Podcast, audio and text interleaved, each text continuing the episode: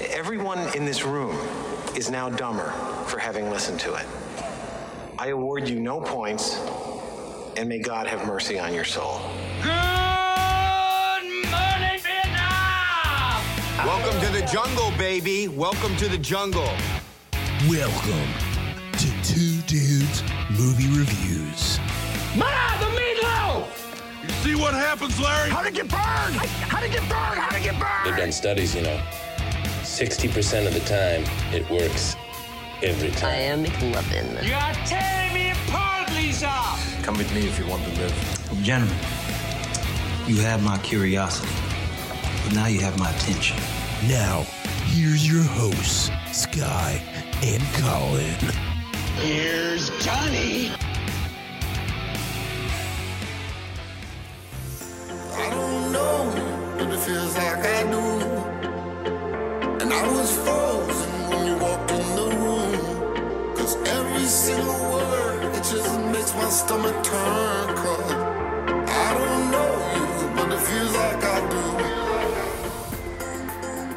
Hey, moviegoers.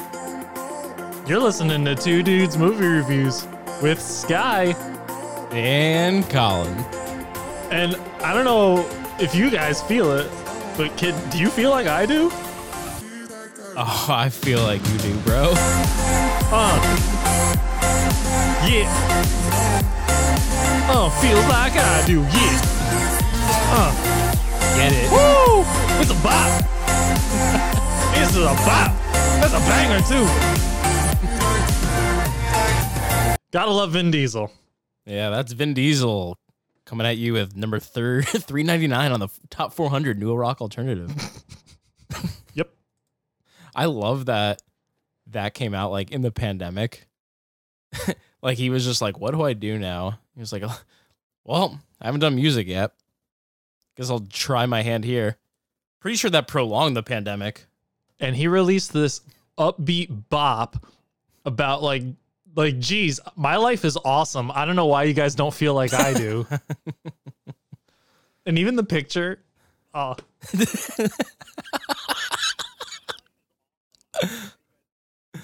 I know.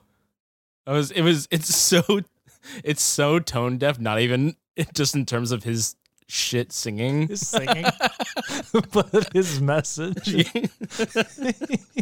I'm so mad. I only found out about this song like two months ago.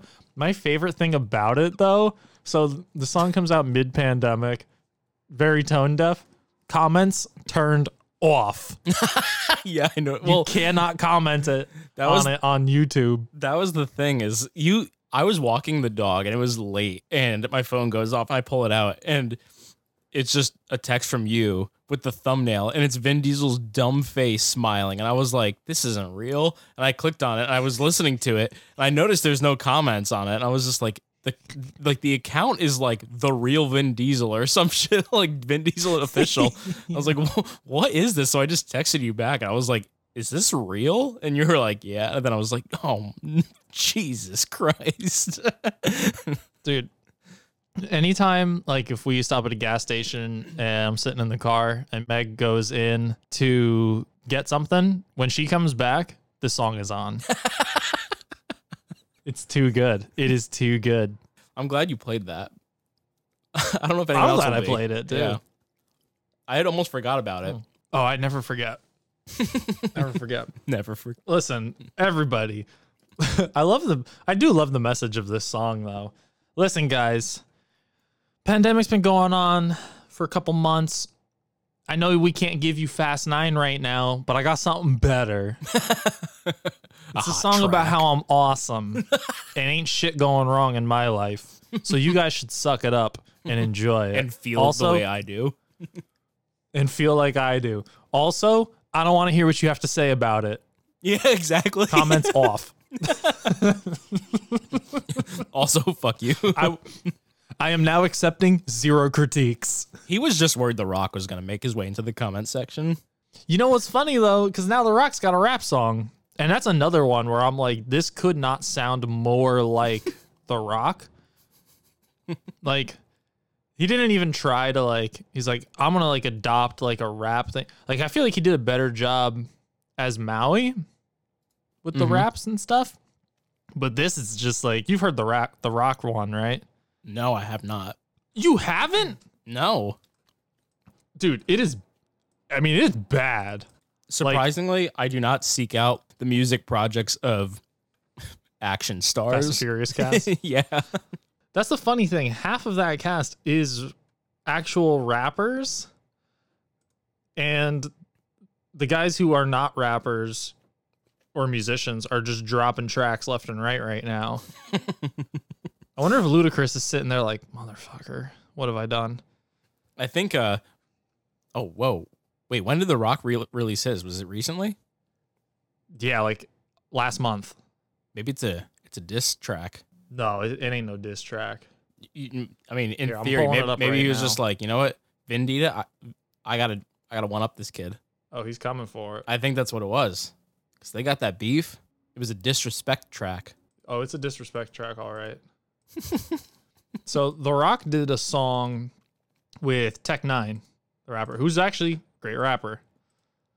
But yeah, The Rock's verse alone is like what anybody knows about the song. I actually haven't heard a single bar from the rest of the song. oh, here we go. All right, so I got it pulled. I got it queued up where we need to be at. You ready for this? Mm-hmm. It's about drive, it's about power. We stay hungry, we devour. Put in the work, put in the hours, and take what's ours. Like in some more in my veins, my culture banging with strange. I change the game, so what's my motherfucking name? What they gonna get though? Desecration, defamation. If you wanna bring it to the masses, face to face, now we escalating. When I have to butt boost the asses, mean on ya. Like a dream when I'm rumbling, you're gonna scream, mama. So bring drama to the king, Brahma. Come at you with extreme mana. You love it? At least he went for it. Oh, he, oh, like he sc- went screaming motherfucker. Oh, dude. I, Vin Diesel's one is just like, ah, it's fucking terrible. I could do a whole episode just listening to, to these two songs. yeah. Well, I mean, what other what other action action stars have dabbled? Trying to trying to think. Oh, uh, Bruce Willis has a band he plays harmonica in, right? Is there a solo of his somewhere Uh, a harmonica. that we solo. that we can bash? oh my god, let me see. Bruce Willis harmonica. Um, I see It's not here even- a song it's not- called Devil Woman. yeah, that's him. Yeah, apparently he's a great, great harmonica guy. What a weird instrument to be like. That's what I'm gonna fucking nail down.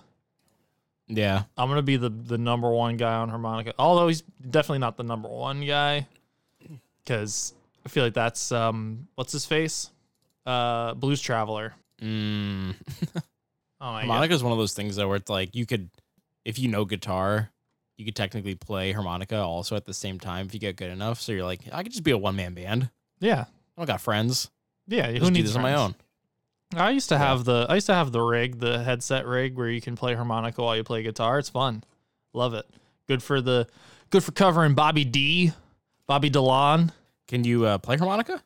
Yeah, I can play a little bit of harmonica. I'm not like whoa, doing the fucking like trills and stuff like that on it, and like going crazy, Mm. popping off. Yeah, But uh, I, popping off on the harmonica. no, I'm not popping off on the harms. I'm, you know, I'm like, uh, I dabble, I dabble in the in the Monica, I didn't know popping off was a thing you could do on the harmonica. dude. If Vin Diesel can pop off the way that he do, that he, he feel like he do, and The Rock can pop off the way that he do on that Tech N9ne track, then I can pop off on a Mhm. harmonica. Yeah, I'm gonna reiterate. I don't think you could pop off on the harmonica. I'm gonna look up right now, action stars who rap. I thought you were gonna say I'm about to ask Jeeves, can you pop off on the harmonica? Yeah. Oh, yeah. Let me ask Jeeves real quick. You know, um, oh, how about this? What about this transition? Rapper to action star Mark Wahlberg. Oh well, We forget. I mean, it's it's it's funny. Uh, I think last episode or the episode before, I mentioned that I had gone to trivia night, and there was a bunch that I got. There was a uh, a question, and it wa- he wasn't the answer, but it was like it was like musician turned movie star did this song, and we guessed Mark Wahlberg for that one. Yeah, there you go. I like it. I think it's funny because what's the name of that song? Is it is it Good Vibrations? Yeah. I think Flo Rida sampled it, which I think is hilarious. Feel it, feel Mark it. Wahlberg and Mark Wahlberg and Flo Rida. Mm. Uh, Flo Rida is a national hero for you, right? I was gonna say just just two Boston guys. couple couple of Boston boys. yeah. Imagine Flo Rida was from Boston. Yeah, I know. That's why that was funny. Your name's literally Florida, dude. yeah, he'd be like, "Oh, oh shit, Oh shit, is it? I didn't think about that.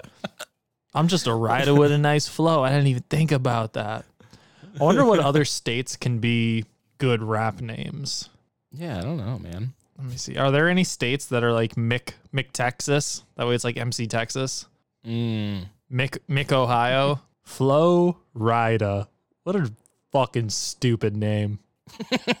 That's fucking dumb. There's a there's a clip. This happened maybe like two, two months ago, but uh, the first Flo Rida concert uh post pandemic. And there was just like they were interviewing people, and there was this one guy there, and he's like, "I've been waiting my whole life for this Flow Rider concert," and everyone's just like, "He's not even saying his name right." I love that. I love seeing like people in hard public. er. Yeah, seeing people in public forums state that they love something and then say their name completely wrong. But also, nobody waits their whole life for a Flo Rida concert. No, the guy's only been around for a few years. Like, uh, what? What do you True, mean? yeah, yeah. Like, I was born in 2010, and I've been waiting my whole life to see Flow Rider. so technically, you that's your son's generation. Yeah, that's my. He's been waiting. So- he actually has been waiting his whole life. yeah, see I Flo Rida. that'll, that'll be a conversation you guys will have one day where it'll be like, Dad, I've always wanted to go see Flo Rida, pretty much my whole life. Yeah, and at which point I will be like, "You can go live with your mother." You just walk slow. you just walk slowly towards the window and then just crash through it. yeah. Perfect. Now, I Oh, would man. hope that he has better taste than that. I would hope that he um he likes the things that I like and when we go see a movie that uh our opinions don't differ and he will feel like I do. you know? Feel like I do. Feel like I do. that song is a bop though. I mean it's not, it's really bad, but it's a bop. I when that song when you showed it to me, I think it was like the next day. I just played it like on the stereo. I was like, Brianna, I was like, guess who this is? And I started playing it. And she was like, This voice sounds so familiar. Do I know this person? I was like, Oh, you know this person. She Oh, was like, know. "Ah." And she was like thinking for a long, like long time. Like the the song was probably almost done, and she just goes, "Is this Vin Diesel?" That's the only dying. reaction you can have. I really hope that I know we're late. This is like a year. This song's been out for a year, and I only just discovered it like a month ago.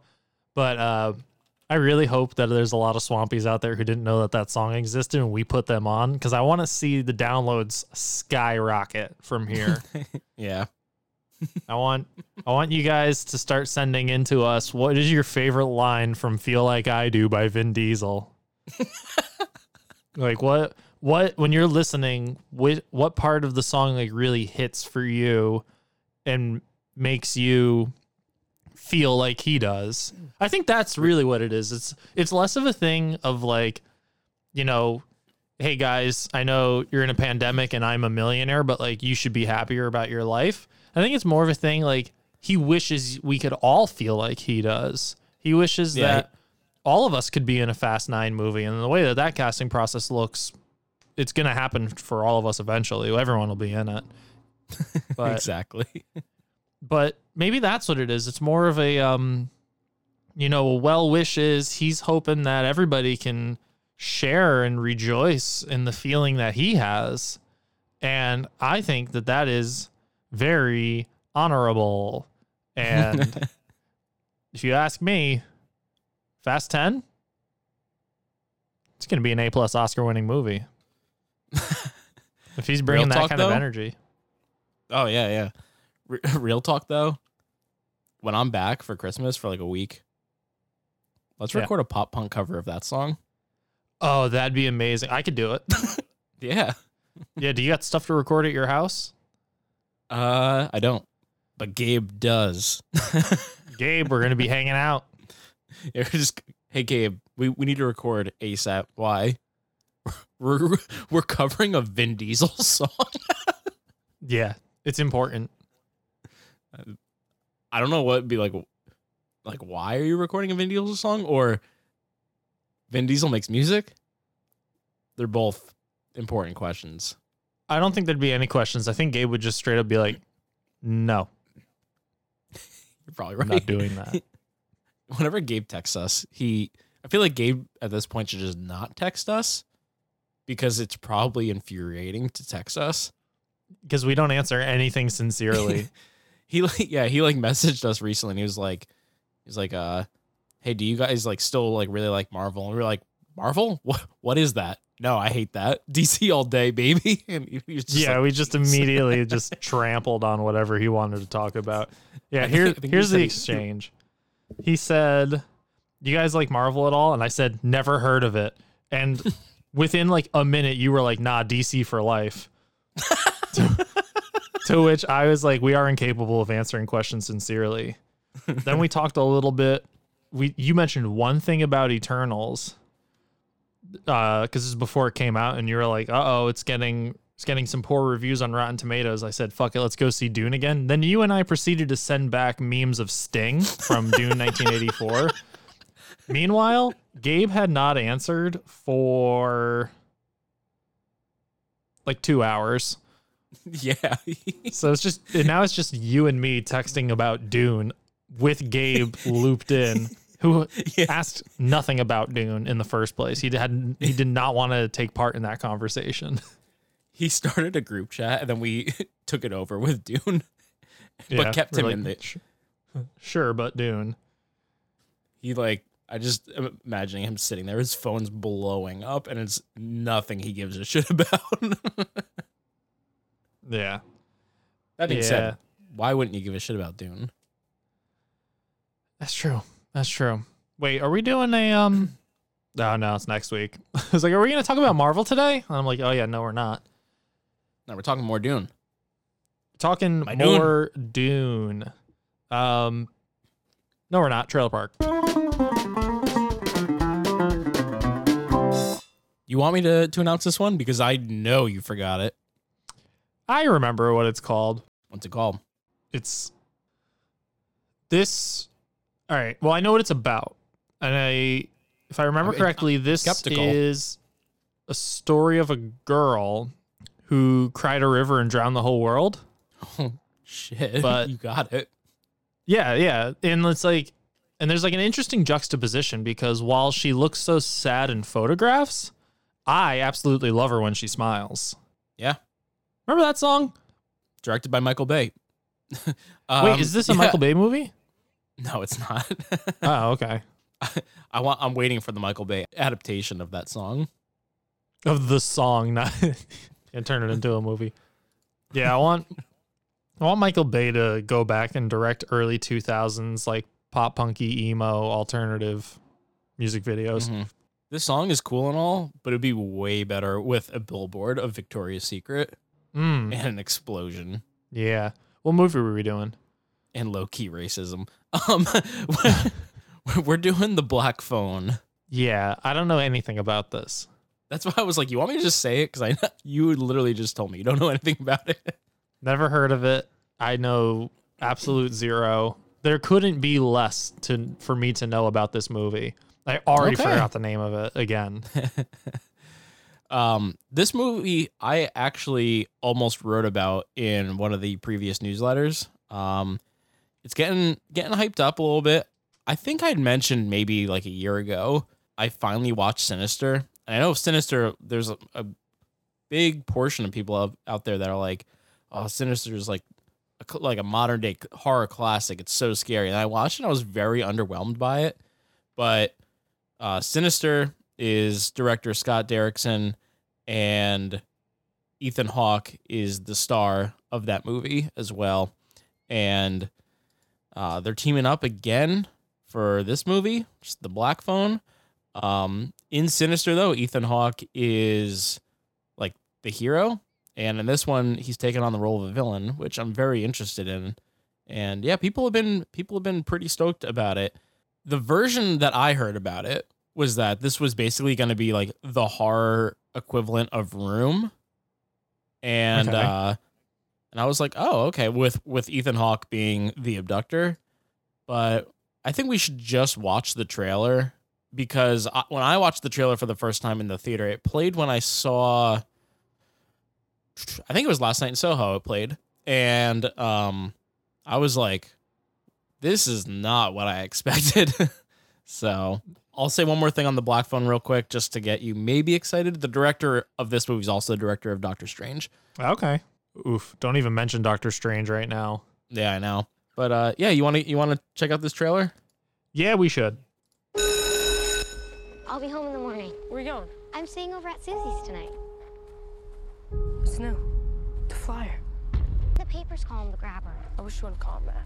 You don't actually believe that story, do you? Because he can't hear you. The he grabber? really take kids that. I love that.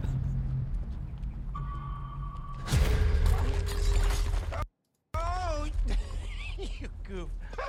Well, isn't that just peachy keen? You need some help? You see that? Would you hand me my hat? Yes, sir. I am a part-time magician. Are those black balloons in there? Would you like to see a magic trick? I have an announcement Uh-oh, to make. Blumhouse. One of our students, Finney Yep. Blake, was abducted. what if I could help the police find Finney?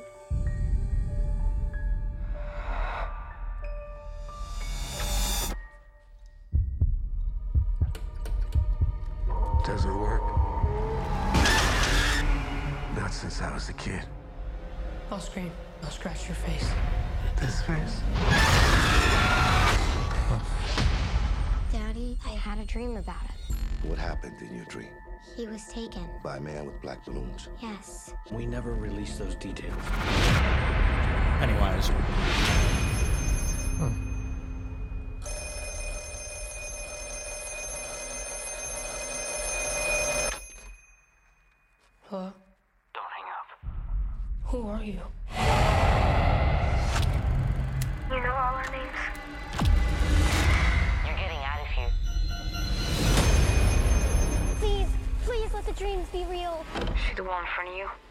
Long cable loose from down there. There's a combination lock on the inside of the storm door. What's the combination? I carved it in the wall. So this paranormal part of it was not what I had heard. That's what gate, me. I've never seen it before except in my dreams. You don't have much time. You're gonna use a weapon. You raise the phone, step back, and swing. Look what you made me do. Please hurry. You remember what I told you? There's someday I have to stand up for myself. Someday is today, Finn.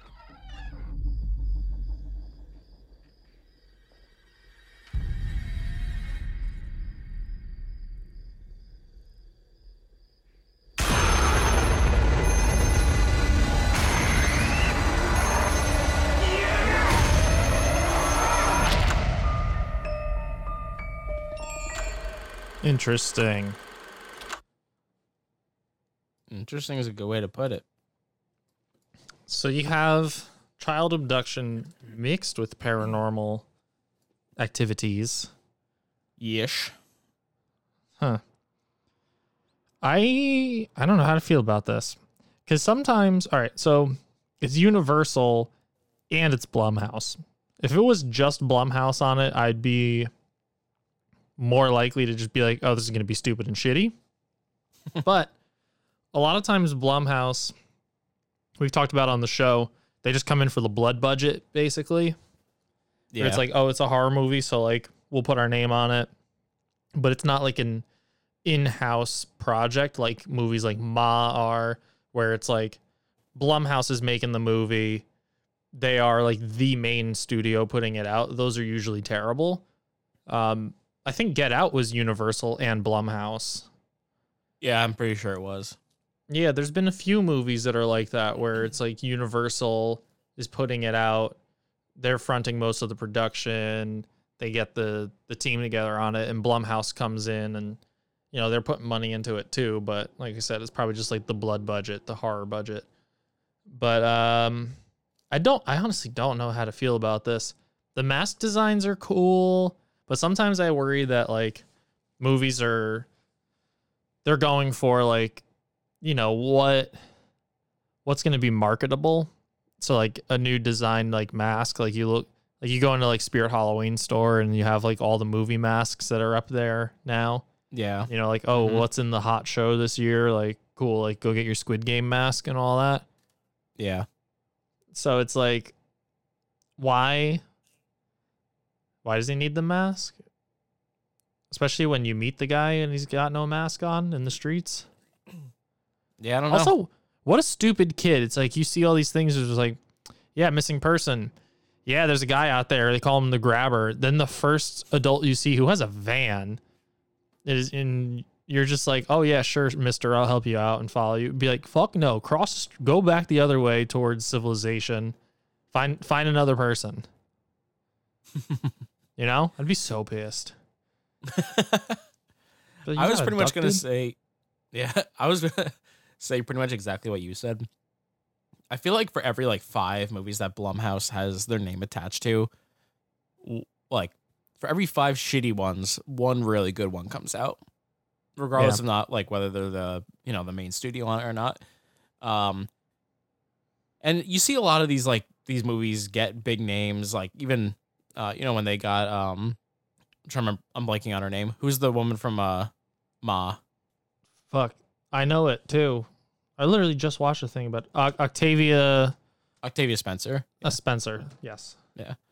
You know, even with Octavia Spencer with Ma, like she's a huge name. She's been nominated for Oscars and stuff, but that movie was fucking terrible.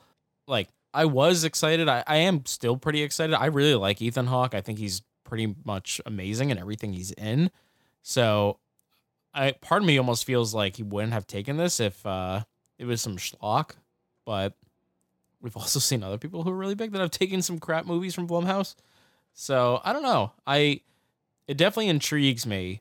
I'm still not sure how I feel about the paranormal aspect of it, but maybe uh maybe it'll it'll it'll turn me onto it when I'm when I'm watching it. Maybe. There's truly only one way to find out. Yeah. But I mean, the director he's he's comes from mainly a horror background. Um like I said, he did do Doctor Strange, but uh you know, he directed Sinister and then I'm pretty sure The Exorcism of Emily Rose was one of his, which I saw that movie at the, the discount theater in Middletown and I remember like someone got up in the middle of it and was like this movie fucking sucks. Yeah, that sounds about Um, right. That's how I feel about like but- all of those exorcism movies. Yeah. But yeah, I mean, I think it, I think it has potential.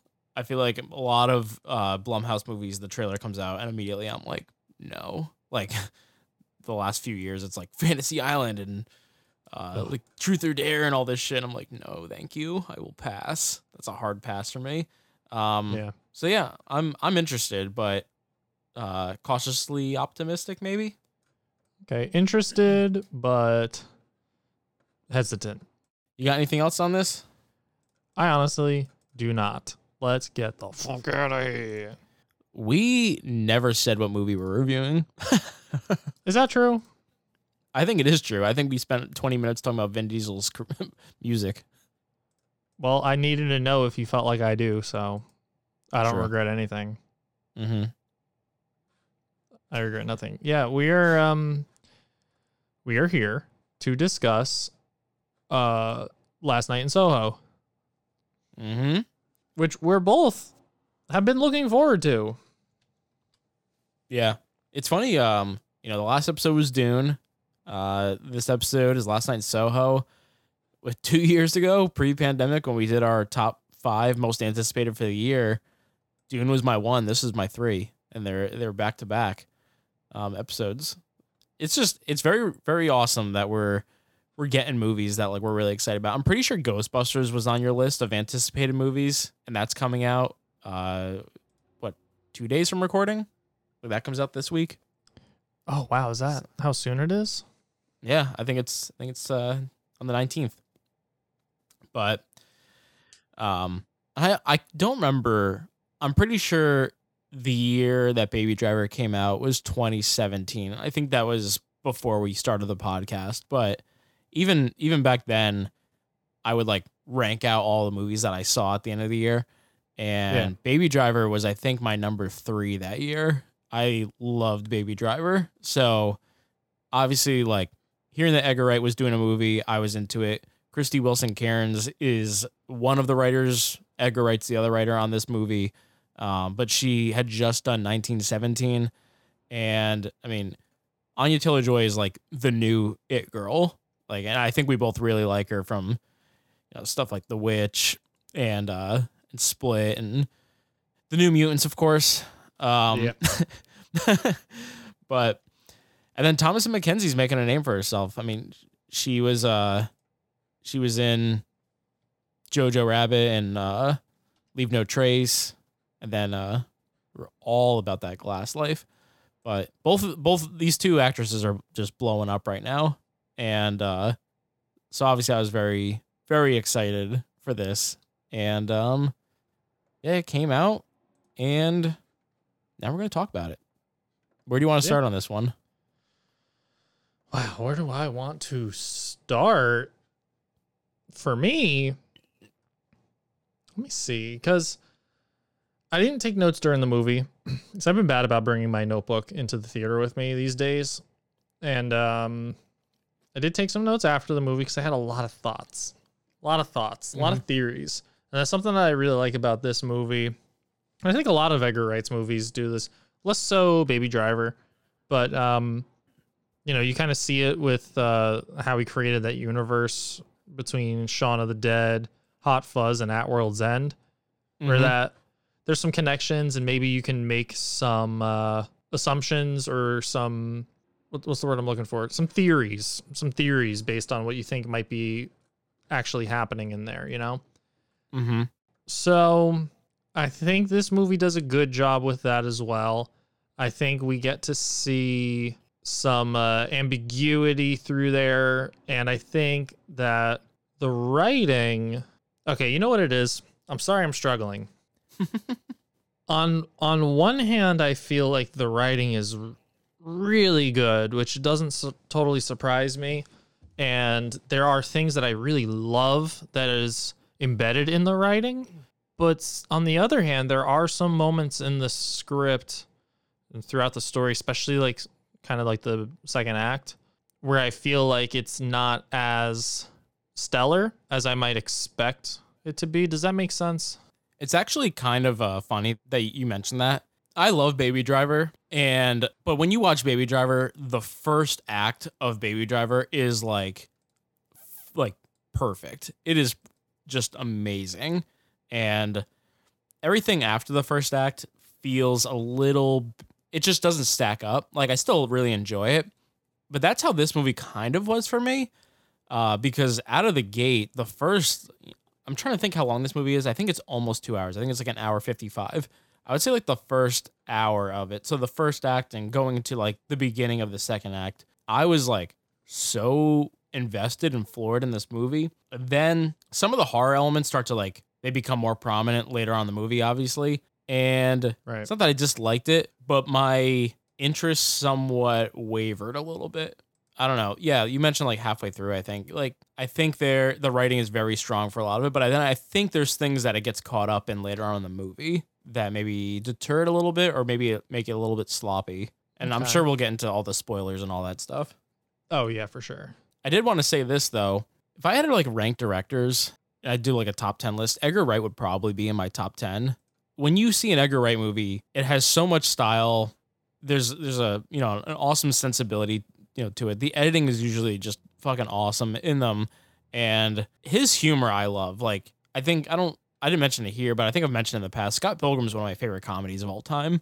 And I feel like, you know, if you're going to go see an Edgar Wright movie, it is not going to feel like generic. It is going to feel different. It's going to be very unique. And this movie's no exception. Like when when I was watching it, immediately I was like, oh, I love the vibe of this movie. It, it's just refreshing. Like there's been a few movies where I go and I see that and I'm like, yes, someone who actually like has a voice, and they're making a Like, movie oh, right now. good. And I yeah, and I I love that about this movie also. Like very unique. Man, you want to talk about putting you in like a time period. This movie does it really fucking good. Oh yeah. The look and the feel like so good. Like the way that they captured like Soho in the 60s and also I should mention too because we are in America like there is a Soho in in New York as well, but that's not what we're mm-hmm. talking about. Cuz even when before the movie had come out, I or like before the trailers had come out, I was just like, "Oh,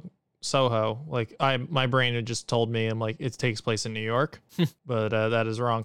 But dude, I actually watched like a good amount of like, you know, m- behind the scenes making of like featurettes, stuff like that. And like Yeah. hearing him, you know, talk about that area in that time, I was like, oh, this is going to be like really cool. Like it sounds like he's paying a lot of attention to detail. I think he always does with his movies. It's actually funny. Like we're talking about loca- locations that he shot. I'm pretty sure he shot Hot Fuzz in his like hometown, which is just Yeah. like funny because it's like a movie about like corrupt like public safety. Yeah. but um, and he's just like, I'll put it, I'll put it in my home. um, yeah. Honestly, that's um. I wouldn't say it's the first thing that I noticed. The first thing that I noticed that I was like really digging about this movie is actually the characters. But after a while, like there was just certain things that kept creeping in where I was just like, oh man, this thing is like firing on all cyl- cylinders. This thing is also like killing it. And just capturing a location and making you feel like you're like there was is done phenomenally because you see in the trailer she somehow ends up back in like the 1960s and those scenes look awesome Looks so cool. but yeah the, like I, I mentioned earlier and i guess we've been kind of talking about the writing a little bit but when i was saying i think some of the movie is a little bit weaker than the others later on the movie it- it does apply to that because for me the beginning of the movie is mainly character driven and I loved the characters in this movie. Mainly Thomasin McKenzie's character, but you know, I think she was really good in Jojo Rabbit, and I think she was really good in Leave No Trace. I think she was not great in Glass, but I also don't think it was her fault. But here, I think she's phenomenal. You mean old? Is- oh yeah, old. another another just- M Night movie. Yeah, you doing that just made me realize that both of the lead women in this movie have been in M Night films. Yeah. But here she is so good. And also they do such a good job of making you like care about this character because I felt so bad for her for long stretches and got like really attached to her. So then when things start going like sideways, I Yeah. I actually felt bad for. But then yeah, I think later on in the movie it becomes less about the characters and it becomes more about the horror and it becomes a little repetitive and that's what started bumming me out is I'm like, "Oh, you gave me such good characters for this whole movie and now it's like kind of just becoming a little cookie cutter in terms of like the horror genre." But overall, Yeah. like characterization on the movie I think is really strong. Yeah, no, I I agree with that too. There were um at least for the characters who were like most important, I did feel Yeah. like some of the side characters were a little hollow, but Mhm. they were kind of they weren't there so much as like characters as they were like devices to move our main character along, you know? Yeah. Most of the characters in the movie, I guess this is like a little spoilery, but they also like show in the trailer. Most of the characters in the movie aren't from her current time period. So Right. it's she's only she's only experiencing them at certain moments and they're kind of fractured moments. So I feel like it's it's kind of sometimes hard if you're doing it like that. Like in a sense you're watching flashbacks to really get you invested in a character. But like even Anya Taylor Joy's character, I, I got invested in her story and, and you know, there's certain moments where you feel really happy for him and then later on you're just like, Oh, this is this is awful. so Oh, yeah. I think I think with like the the way they decided to kind of structure the movie with it being like that, it's pretty impressive that they were able to get you to care about a character like that where you're pretty much only witnessing like a few moments in time via flashback basically. For me like I didn't really care about like her friend or kind of like the villain character of the movie. Like that didn't really bother me. But like, you know, your two main characters, I think they did a really good job of getting you to care for them, especially one that's like not really on screen that much. I don't know if that's really a spoiler, but like I think a lot of people expected Anya Taylor Joy to be like in the whole movie. She's like kind of not in the movie, like a ton. Let's say maybe half of it. I mean, she trying to think. Yeah, she shows up here and there, but she's not this. Uh, I don't even want to say she's not like the central focus, but I think as the movie goes on, her presence is more of a um, like an ominous feeling. If that Yeah. makes sense. Mhm. See, this is a Mhm. movie where I feel like I'm gonna struggle a lot until we are fully blown open on spoilers. Okay. You know, because I We I don't want to give away too much, and I feel like this is a movie where like I think you do spend a good amount of time trying to figure out like, well, what is going on here? You know, why is this for sure. happening? And that goes back to the ambiguity of what's going on. Like I like I like that there you can theorize a couple different directions, and it, the movie doesn't really answer it all the way. No, I, I don't think they do. I think they I think they leave it in a spot and we'll get to that, but I think it's they leave it in a spot where there's a lot of possibilities as to what could have been happening. But I don't think that you will be unsatisfied. Like I think Right. there's sometimes where you you don't know what happened and it's frustrating. I think this leaves it at a point where you're content with the ending and you still like it could go in so many directions. Yeah, I could agree with that. Because it definitely sparked conversation for Meg and myself when we left Mhm. the the theater, and you know I'm a big fan of being able to like converse about oh what do you think happened here? What do you think this was? Blah blah blah. Did this mean anything? Was this nothing? Was this a red herring um, that's something that I feel like Edgar Wright's really good at doing too is like peppering in things in there and it's like this actually means nothing you know this was just like a cool thing that we wanted to do Yeah. I'm really interested to hear what you have to say because, you know, sometimes when you talk to other people, like you you get new ideas or it like flushes out your opinions on things. I haven't talked to anybody about this movie yet. So I'm like, I feel like my theories for the movies are like kind of fresh. I don't even know if fresh is the right word. They're just not maybe they're not uh untainted yeah, yeah. We we can get into spoilers in a minute. There's only like really a couple other like things that I really wanted to talk about that aren't spoilery, but one, I think the cinematography on this movie is like really really good. I don't know if you felt that way, but I was oh there dude it's amazing yeah, uh, there is one scene in particular that um my balls hit the floor. I was like Yeah. I was like, "Whoa."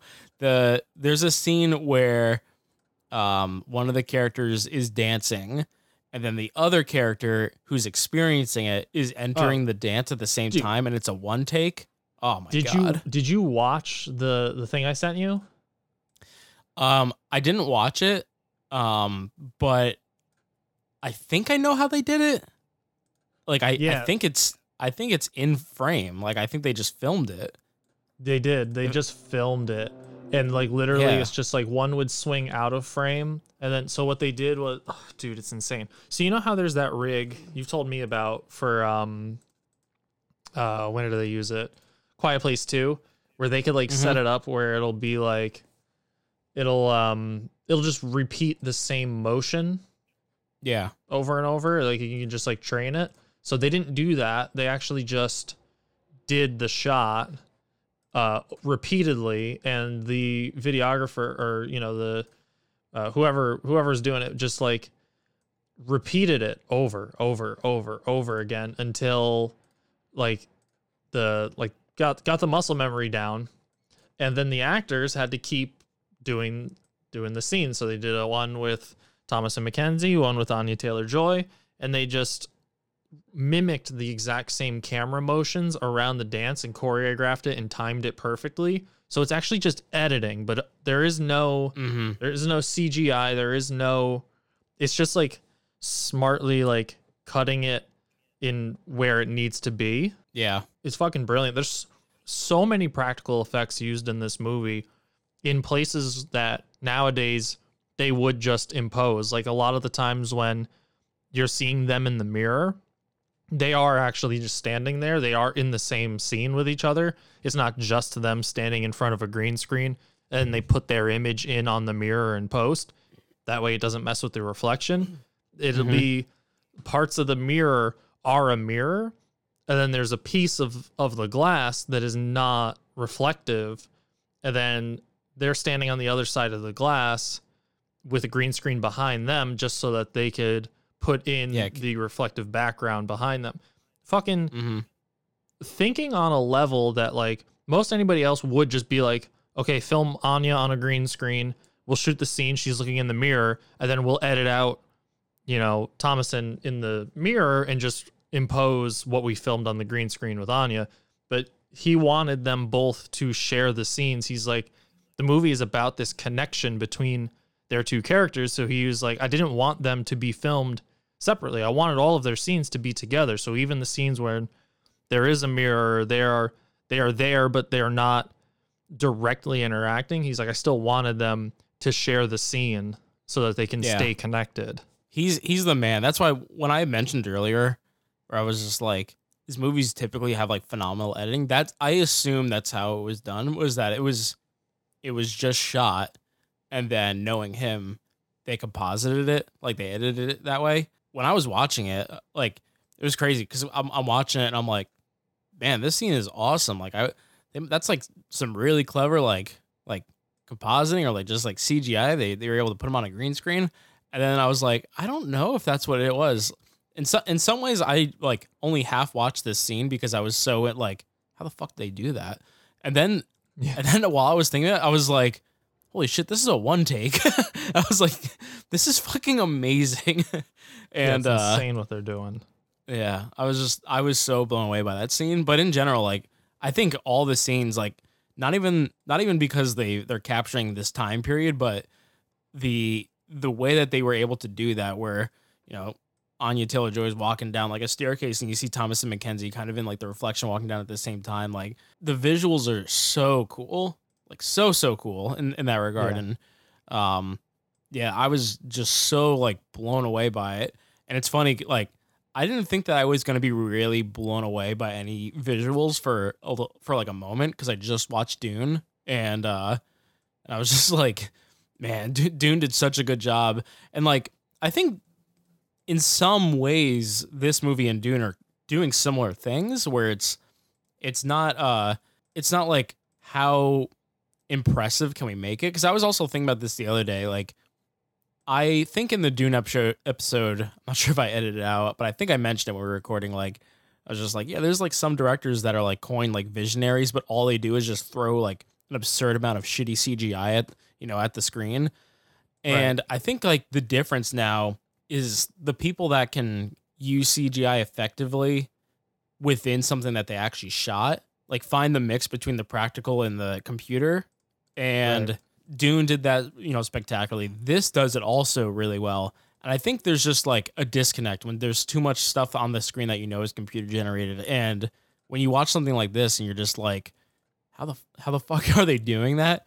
It's uh it's just so impressive. And and like I don't think Edgar Wright's ever been like considered like a visionary director or anything like that. I I love him, but I was watching this, I was just like, I feel like he's a little bit underrated in terms of his camera work and like like tricks and stuff like that. Um, yeah, because you know, I was is, thinking about that. So I don't remember who makes it. If it's Vanity Fair or if it is um, fucking what's it called? Uh, like GQ, whoever. But whoever does the um the notes on a scene on Mhm. YouTube, those are so s- good. so good. Oh my god, the Denis Villeneuve one is amazing. Where he's breaking down the the Gom Jabbar scene, and then uh, I just watched Edgar Wright just made one, and he's breaking down a bunch of scenes from a bunch of his movies. It's not just Last Night. Mhm. And as I'm watching it, I'm like, you know, I loved these movies. I love these movies that he's talking about, and I never noticed some of these tricks, or even if I if I knew like, oh, I like this movie, he does really cool things in it. This looks really cool. Never really realized the work that goes into pulling something like that off. And like we know I think Baby Driver was like a f- the big one where you couldn't ignore it because how shots are timed with the music and how just insane that is to choreograph a movie based around your soundtrack Mm-hmm. But otherwise I didn't really consider what fucking magnitude and what level this guy was working on until watching this thing and I'm like, yeah, he should very well be looked at as what what's the word you just used? This um Visionary. visionary yeah because it really is fucking visionary the way he's compositing these scenes and everything Yeah, for me, I think Baby Driver was really the one that put me on notice. And just going off of Baby Driver, kind of the last thing that I wanted to hit on, I really like the music on this movie. I really like the soundtrack. And I really like the way music is used at times. And there are moments in this movie where you, you see Baby Driver come through. Like you're like, oh, I can see the work that he did on Baby Driver is being applied here as well right because there's she's she's pretty introverted and there's a lot of scenes where you know she's got like headphones on and you hear the music through her headphones but then you know she takes the headphones off and like it makes that sound of someone removing headphones from their head real quickly and like you hear the person talk through just stuff like that like i i really dug the the audio design and you know kind of similar to james gunn i there were songs that were obviously very popular, but I don't think it was like the hits. Granted, I'm not like the uh, the authority on 1960s music. No? but uh, no, no, you, I'm 1970s baby. Ah, i knew it but no, I I uh, I really like the music choices that they they use in this in this film. I was I was into it. yeah me too i mean it made sense with what they were doing with all of like the um um i don't want to call it time travel but you you know what i mean like all all of the aspects of time that they were playing with Mm-hmm. It absolutely made sense for them to use like a older soundtrack or p- pull songs from from that era uh, to help tell that story. Um, and yeah, it, it really does. Music in all of his movies, because you know, look at Scott Pilgrim, look at the Queen fight scene in Shaun of the Dead. You know, like Yeah. music has always been part of like the storytelling devices that he uses and to a great effect, you know? So mm-hmm. yeah, I wasn't surprised to see that here. Always done really well. Besides that, I mean, the design on all levels, the you know, production, sound, everything. Like always that's going to hit.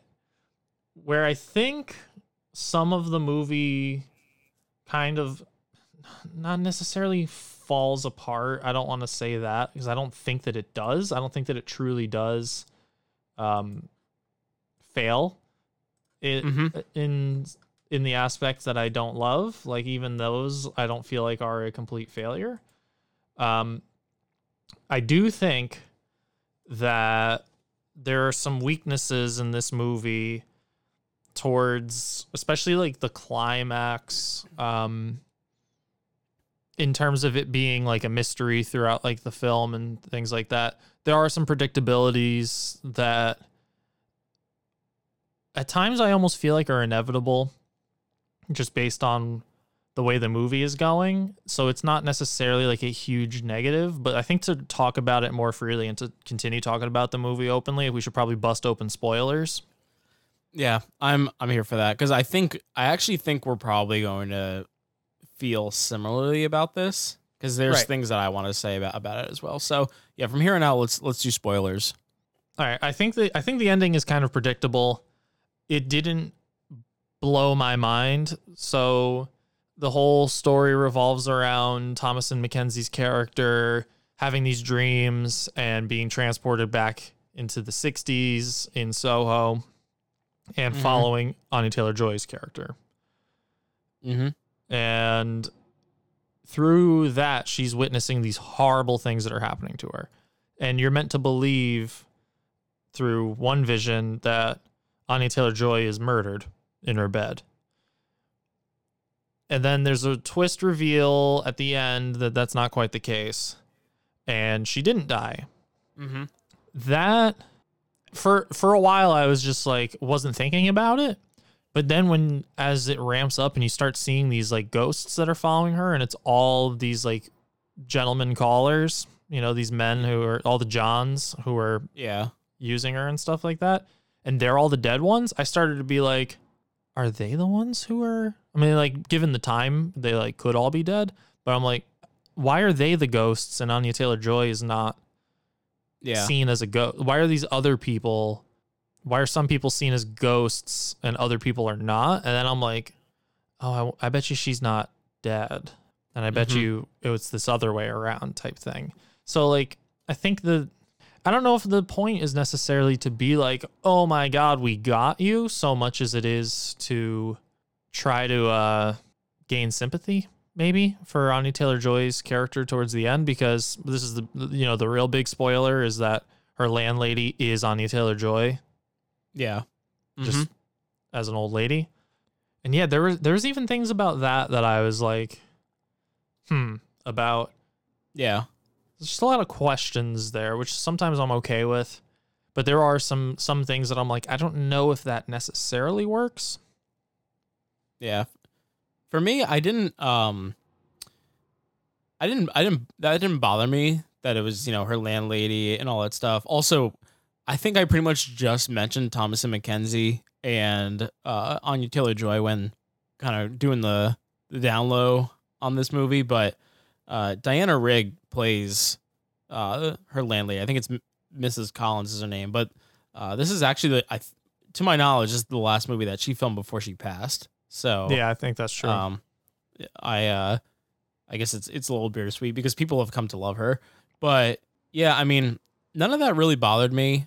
The thing that was kind of bothering me, and you had kind of mentioned it a little bit, like there are these these ghosts that are kind of tormenting her the entire time, and I think that it is predictable kind of what is going to happen solely at least in my opinion solely because um in terms of the horror, those image like those ghosts, the imagery that they're using is very overused. Um Yeah, it's a little bit because it's much. yeah, like I wasn't going into this movie like like craving a, like a horror movie. Like it's an Edgar Wright movie. Like I, you know, I'm hoping that there's gonna be, you know, his editing, some of his sensibilities, great visuals, and I expect like the characters to be great. And that for the most part, I got that. Um, but you know, it being marketed a horror movie, and definitely the further this movie goes along, it goes more and more down the horror path. Right. Um, I just felt like, yeah, these things aren't like scary looking, and and that's like the only presence that's like really like affecting her. Like it's just it's very monotonous. She she goes back in time kind of, and then these things show up, or later on in the movie they're just showing up in present day, and you know they kind of they kind of chase her and then they go away, and then she's fine for a little bit, and they show up again, and then she's upset, and then they go away, and it was like that goes on for like at least like a half hour of this movie, and right. I, I think it becomes predictable because there's just an over reliance on like this one thing. And I think maybe they could have done it better, both in terms of the scares and also just kind of uh like masking uh what the end game was on this, you know? Right. I think be- because it was so utilized that it trans um not translated, but it like it it um oh shit was it transmitted what it what its intent was too easily. Yeah. Yeah. That's that's kind of what I thought.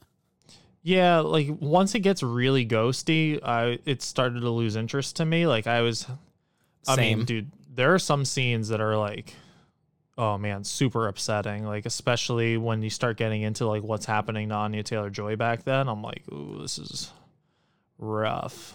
It's it's rough for multiple reasons, but the way that they they structure the story, like, going back to what I said earlier, you know, they show these fractured kind of memories, and the memory they show right before, you know, all this terrible stuff starts happening is like a great one. So it's like you you leave her being really happy for Anya Taylor Joy's character, and then you come back, and then you're just like, "Whoa, what the fuck happened?" Like everything is awful all of a sudden. You feel like Yeah. shit because of it. Oh yeah, dude. Yeah, that shift that happens is uh whew, whew. And it's also it's I mean that's smart. It's interesting because now you have you you just got um Thomasin McKenzie all excited about this this world that she's discovered and this girl who she's like, you know, wow, what an icon, what an idol, this and that.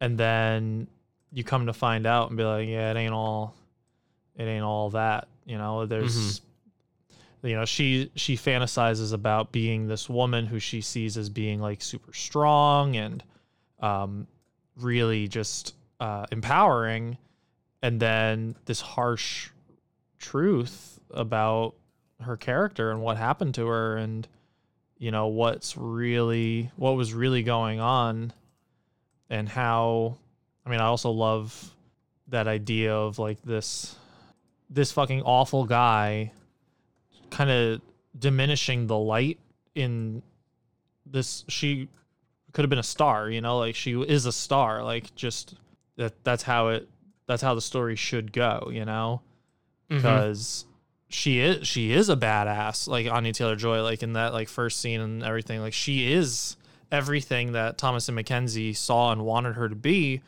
and that you watch that light get put out in her and it's so if it hurts to see it like it, it is it does such a good job making you feel so bad for her and I can see why they did spend that time with that, especially with the payoff at the end. Um, where there's like this, you know, there you can understand why Thomasin McKenzie is is not just like, lady, you're a serial killer, you got to go to jail. She's like, yeah, I get it, I know why it happened. Now, this actually leads me to a theory that I had.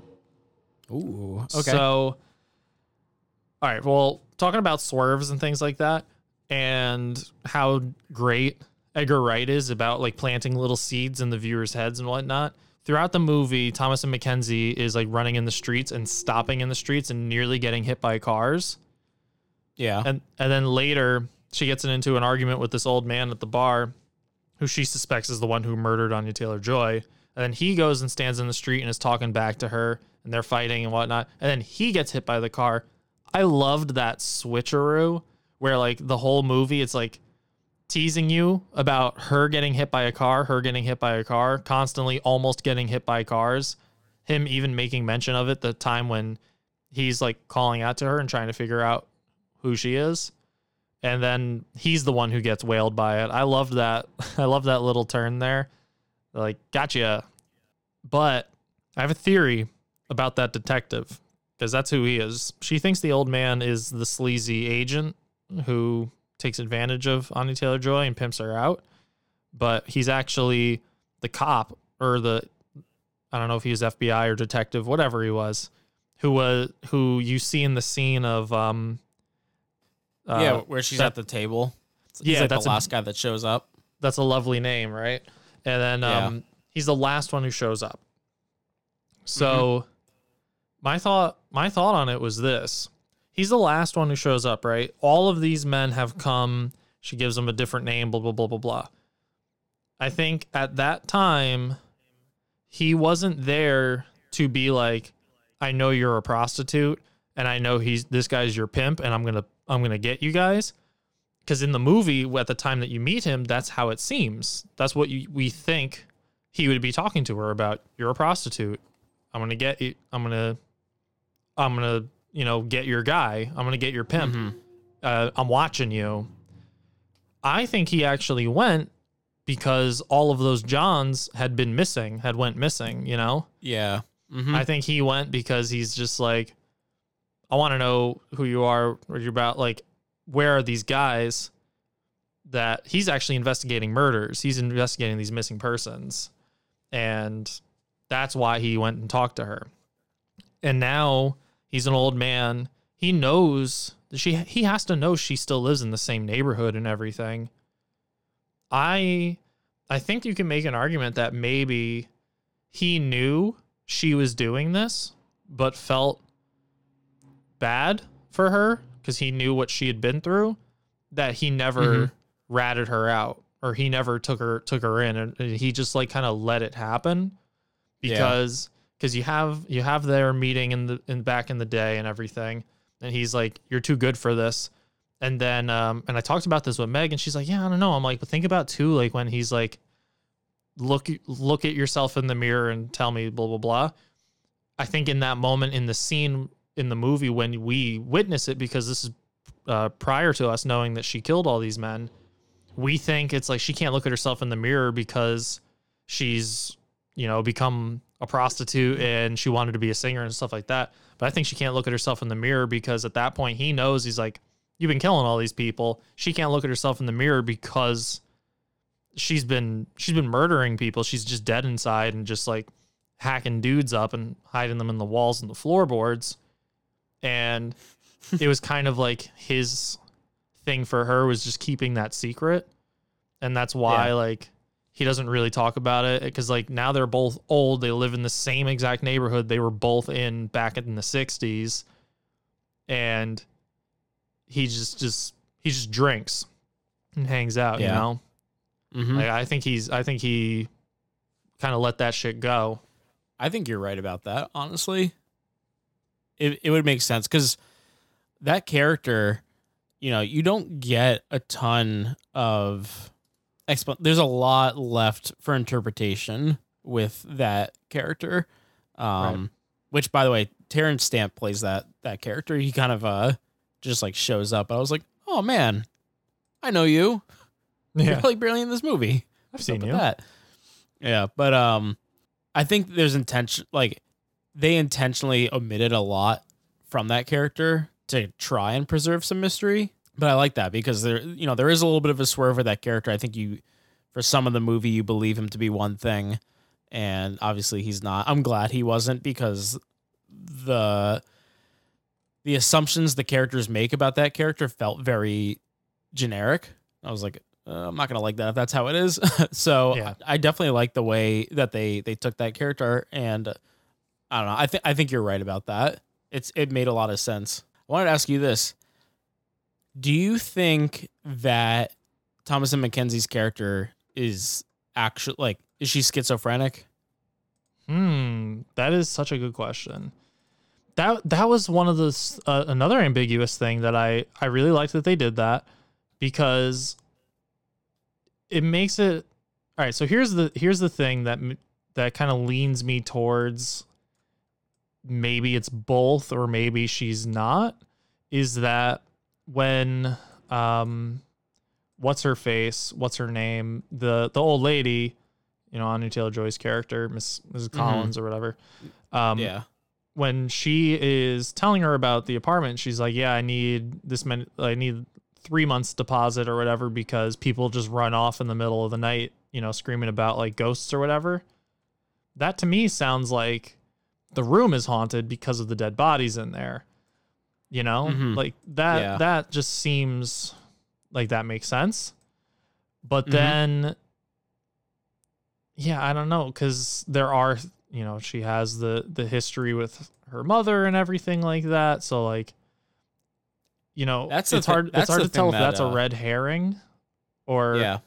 if she just is in tune with this supernatural thing like maybe and that's why it's like could it possibly be both? Like maybe she is just in tune with this paranormal stuff but also is possibly like has like a mental mental health issue that i don't i don't know. It's i i honestly you could convince me either direction right now. I i'm not strong enough in in my theory in either way for her. Mm-hmm. Part, but part that's felt i like think it- that's it- good. Yeah. Part of me felt like it was a combination of the two yeah because there's I I totally buy that the the room is haunted. I mean, you know, she she's experiencing something somehow that regardless of whether or not the ghosts are real, she is privy to information that she shouldn't be. right And it would just be like way too much of a weird coincidence if she just like dreamt this and it ended up being true. So I think the room is haunted, but I think based on the beginning of the movie with her mom, I think there is also something at play there. And so part of me thinks that the the moments that aren't in the room where the things just kind of show up, they're usually in moments where she's kind of uh like a heightened state of like I don't know, like uh, paranoia or whatever. Yeah, or stress, And- or she's tired. Yeah, and Or so part of me, yeah, part of me feels like it's a combination of both. Like s- sometimes you're seeing this actual supernatural thing happen, but then other times it's her mind taking over, and you know, some of it is just in her head at that point, and then it also like leaves the question at the very end of the movie when she looks in the mirror and Anya Taylor Joy's there of well, if she is schizophrenic, then this is almost like a PTSD type thing, and she's just still seeing her, or maybe she never died. I you know I don't know, but I I do I felt like it was probably a combination of the two. Like I I also think it would have discounted the movie a little bit to completely like be like no there's no way the character's schizophrenic because i think i think edgar wright is actually trying to comment on a few things in this movie and uh like one thing that i had a thought about that i wanted to ask you I feel like we've talked a lot over the last three years of this show of just like how high nostalgia is especially in hollywood like nostalgia sells like crazy and i Mhm. In some ways i feel like this movie is commenting on like kind of like Thomasin McKenzie's not nostalgic about the 1960s, but she sees it as a certain way and like it's glamour. And I think Right. I think in some ways the movie is kind of talking about like you know, we we're so high on nostalgia, like nostalgia right now and it sells like crazy, but like if you go back and you know, if it's an old movie watch it or like think about it, like were those things actually as good as you remember them?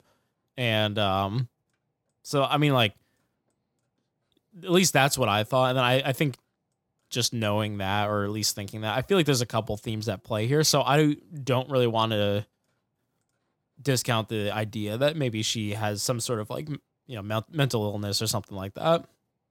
yeah, no, hundred percent. Because that's that's why I'm like, it's hard to not be in the camp of like, can it be both? Because so like, yes, how does she get information correct if it was just schizophrenia? Like that that wouldn't make any sense at all. So like, I don't think that that tracks.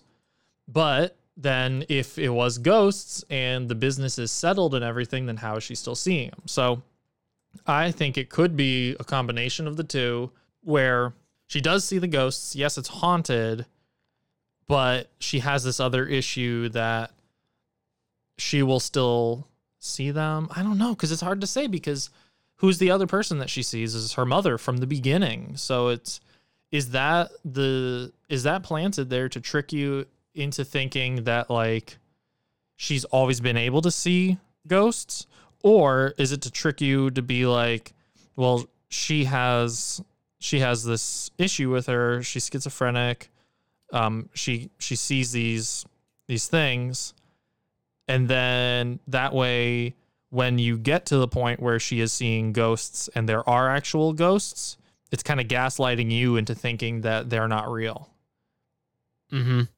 so Yeah. on one hand, I, I appreciate that ambiguity, but on the other hand, I feel like it does make it kind of confusing to a point where it's it's hard to know like what the rules are in that world. Or maybe that's the intention, and maybe you know it's not it's not for us to pick apart, Yeah. but that's literally what we do on the show. So maybe I mean I guess yeah, that's kind of Yeah. up in the air, which I'm okay with. So- I'm okay with it being ambiguous and slightly up in the air. I don't think Oh. it takes away from the the full story, the themes of the movie and everything. I do think that parts of the movie I think there are things that could have been more clear for me or Mhm. like just a bit a bit less muddied to help me really like appreciate that ending like I understand feeling bad for Anya Taylor Joy's character. I get all of that. But like it does fall into like the tropiness of like this old lady slow like stabs the young man and then like now everybody is slowly crawling upstairs. This whole house is burning down. Like there are like cinematic aspects to it where i'm i'm like you know it it kind of seems tropey like th- that's how like a mystery movie ends. Like oh the manor is burning down and the one who did it is gonna die in the blaze whatever and like they got to get out of the house like i think there were things about it that were like not necessarily bad but they were like i don't know it just wasn't as um as groundbreaking as the rest of the movie had been so like Mhm. in juxtaposition with its with like these previous scenes that were, were like really cool visually astounding things like that i felt like it kind of fizzled out at the end instead of really like going out with a bang Yeah. Like I said earlier, I I think the first half of the movie is way stronger than the second half. Um, which is my biggest complaint and I just feel like like I think we can both agree this movie is this is an unconventional horror movie, right? Like this is not Yeah. how horror movies are typically made or or what they do. And so I felt like for such an unconventional horror film, the third act became very conventional. and uh like I yeah, I mean just going off what you said, just I felt like it fell into a lot of trappings that a lot of horror movies do where it's like, oh well we have to do these things at the end. And that that bummed me out for sure because the first hour was so freaking good. And I do think that at a certain point, like I said, with the repetitiveness of the ghosts and all that stuff, it no longer becomes like at least the way I was feeling. It was it was not so much like, okay, I'm I'm intrigued. I want to know what's happening. It was more like, okay, are you gonna fucking tell me or not? Because I've seen the same thing like four times now, and uh, so yeah, I mean, in some ways, I feel like the horror to this movie is in some ways, I don't want to say it's downfall because I still really like the movie, but you know, the horror elements to this horror movie are the weakest aspects of it. But then there are so many other things about it that like make it great, where it's so much better than most horror movies. It's it's a weird combination, but I mean, I Edgar Wright has never, you know, he's he hasn't made his living making horror films. Uh, he's made his living making, you know, very original uh films. Usually films that like kind of bend gen- or like genres in a way. And Yeah. uh, well i mean So, shaun like- of the dead is horror and comedy mhm. um at world's end mean- would you consider i mean that's more sci-fi Yeah, yeah, I would say that. I was gonna say like Baby Driver is almost like an action musical in some ways. Yeah Um so I mean, I think he's always been someone that that's done that. I just felt like maybe cuz Shaun of the Dead doesn't feel nearly as like horror movie esque as this, at least in my opinion. I always felt like Shaun of the Dead took a very um you know, accepted horror theme and made it a comedy right whereas this feels like it's leaning way more into the horror. So yeah I i, think I, think so i think i Yeah. agree, agree with you I I just didn't feel like maybe the horror aspects to it were done nearly as well as all the other things, but they're still like I think maybe if you're like a diehard horror fan or and if you're one of those people that just like wants to just watch something and be scared by it, maybe this isn't going to do it for you, but I think if, you know, you really like movies and you like watching great filmmaking and you just want to see an original story, you probably will enjoy this a lot. Um I know you know, despite my complaints with the horror stuff, I I liked it a lot. I left, you know, pretty happy. I was uh extremely excited for it and it really didn't let me down at all. yeah i made a joke when i left the theater just to get you get you like uh-oh is this not going to be that good i said I was um, I was rattled. yeah, that's what I was going for. I was trying to rattle. But I was like uh, last night in Soho, more like last night in So So. Well, I had like just seen the Eternals like score, and I said when we did the trailer park for that one, I was like, this movie can only disappoint me at this point. I am so hyped for it, and then it's like 58 or whatever it was, and I was like, oh god. And then you're like, last night in So So, and I was like, is everything else after Dune gonna be shitty? like, is Yeah, Dune the the, high point in my career in my life? Yeah, yeah, pretty much. So, sir, we've gotten here.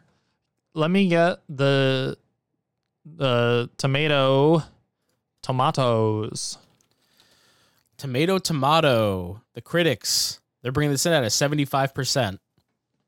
Okay, solid C. Yeah, see, the um, the average score on that is actually lower than that. Interesting. That, is that ba- yeah? But the audience, Tomato, they're bringing this in at a ninety. Wow, A minus. Okay. Well, I think that makes it easy for me because I'm gonna say tomato, and uh, yeah, I gave it an A minus. Oh, nice. Yeah, I I had a really fun time watching this. Even the, uh, the other thing I should say too is like even the qualms I had with it were not like super offensive to me. Like I didn't there wasn't any aspect of this movie that I was just like, wow, that really sucked that they did it like that, or like, whoa, that was a real disappointment that that happened. Like even the predictability factor, I was okay with because at, maybe at that point any other option would have made no sense and at least this even if it is um not shocking or groundbreaking and it is predictable at least it makes some sense you know like it, it is Mhm. an ending It's it's an ending, and like I said just before, Do think this movie's very original. I I tend to to you know praise original ideas and stuff way more, and I feel like uh, it's it's hard to compare this to something else, which is cool. So, yeah, I uh I went tomato, and I'm right behind you. I give it a B plus. nice i was teetering between the two so that's perfect one of us gives one one of us gives the other everybody's happy Mm-hmm. Yeah, I was having a hard time figuring out if I was B plus or A minus.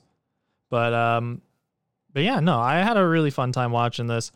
I think it I think it lived up to my expectation of it. Like I wasn't going expecting you know, oh, this is going to be my the, my favorite movie of the year or like it's going to blow everything away. Like I was excited for it. It looked really interesting. I was very intrigued by the trailers. I think the trailers did a great job selling this movie without telling you too much of what's going on. Um, there were a lot of like funny moments in it. it.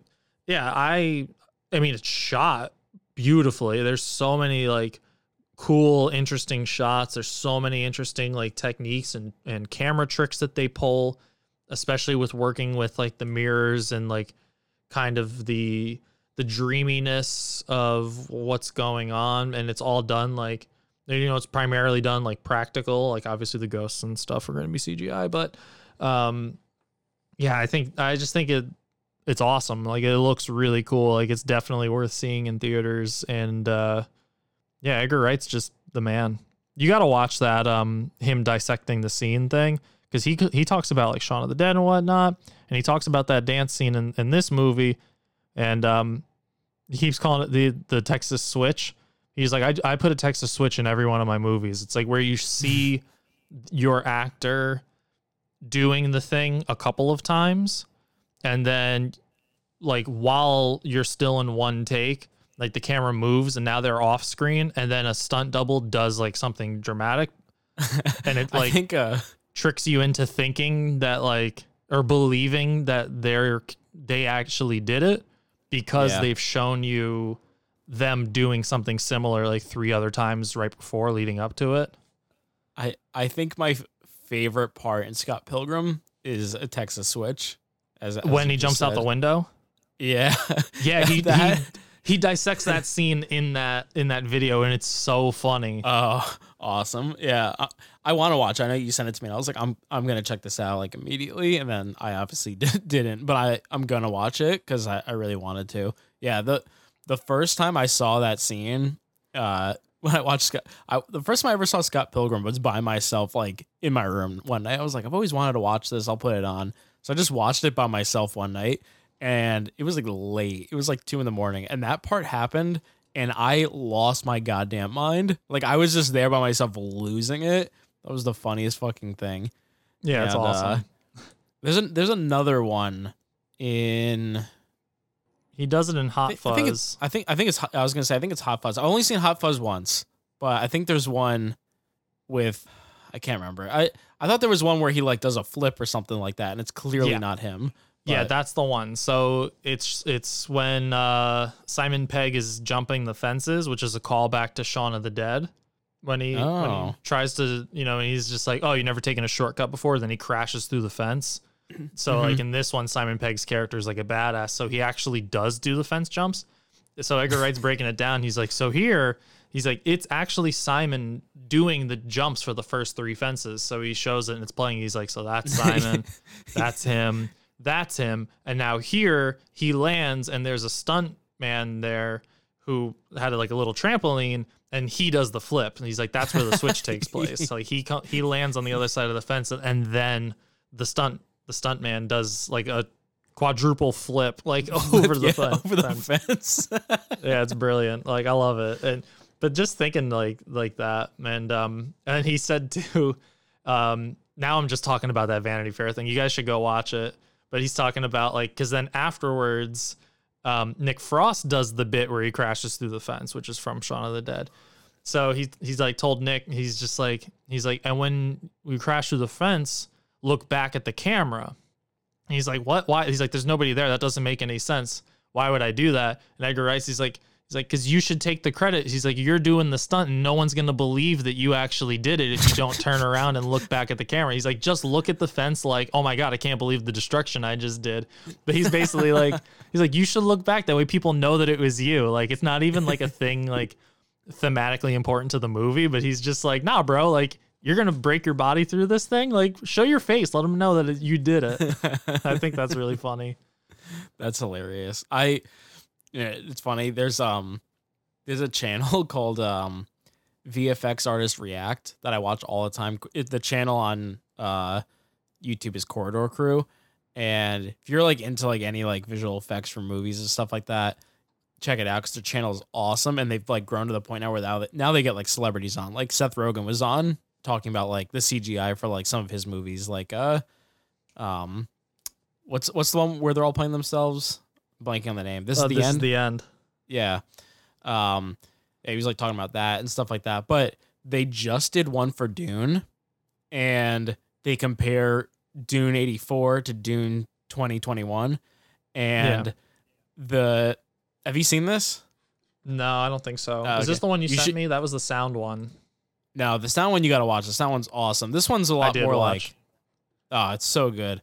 Yeah. But um th- this I think you would like this too. Um they the 2021 stuff for the most part they're blown away by. And there's a few things that they like tell you like exactly how they did it. Like the shields they're like like this isn't like the most like complex effect like this is how you would do it. But then there's other things that they're like amazed by.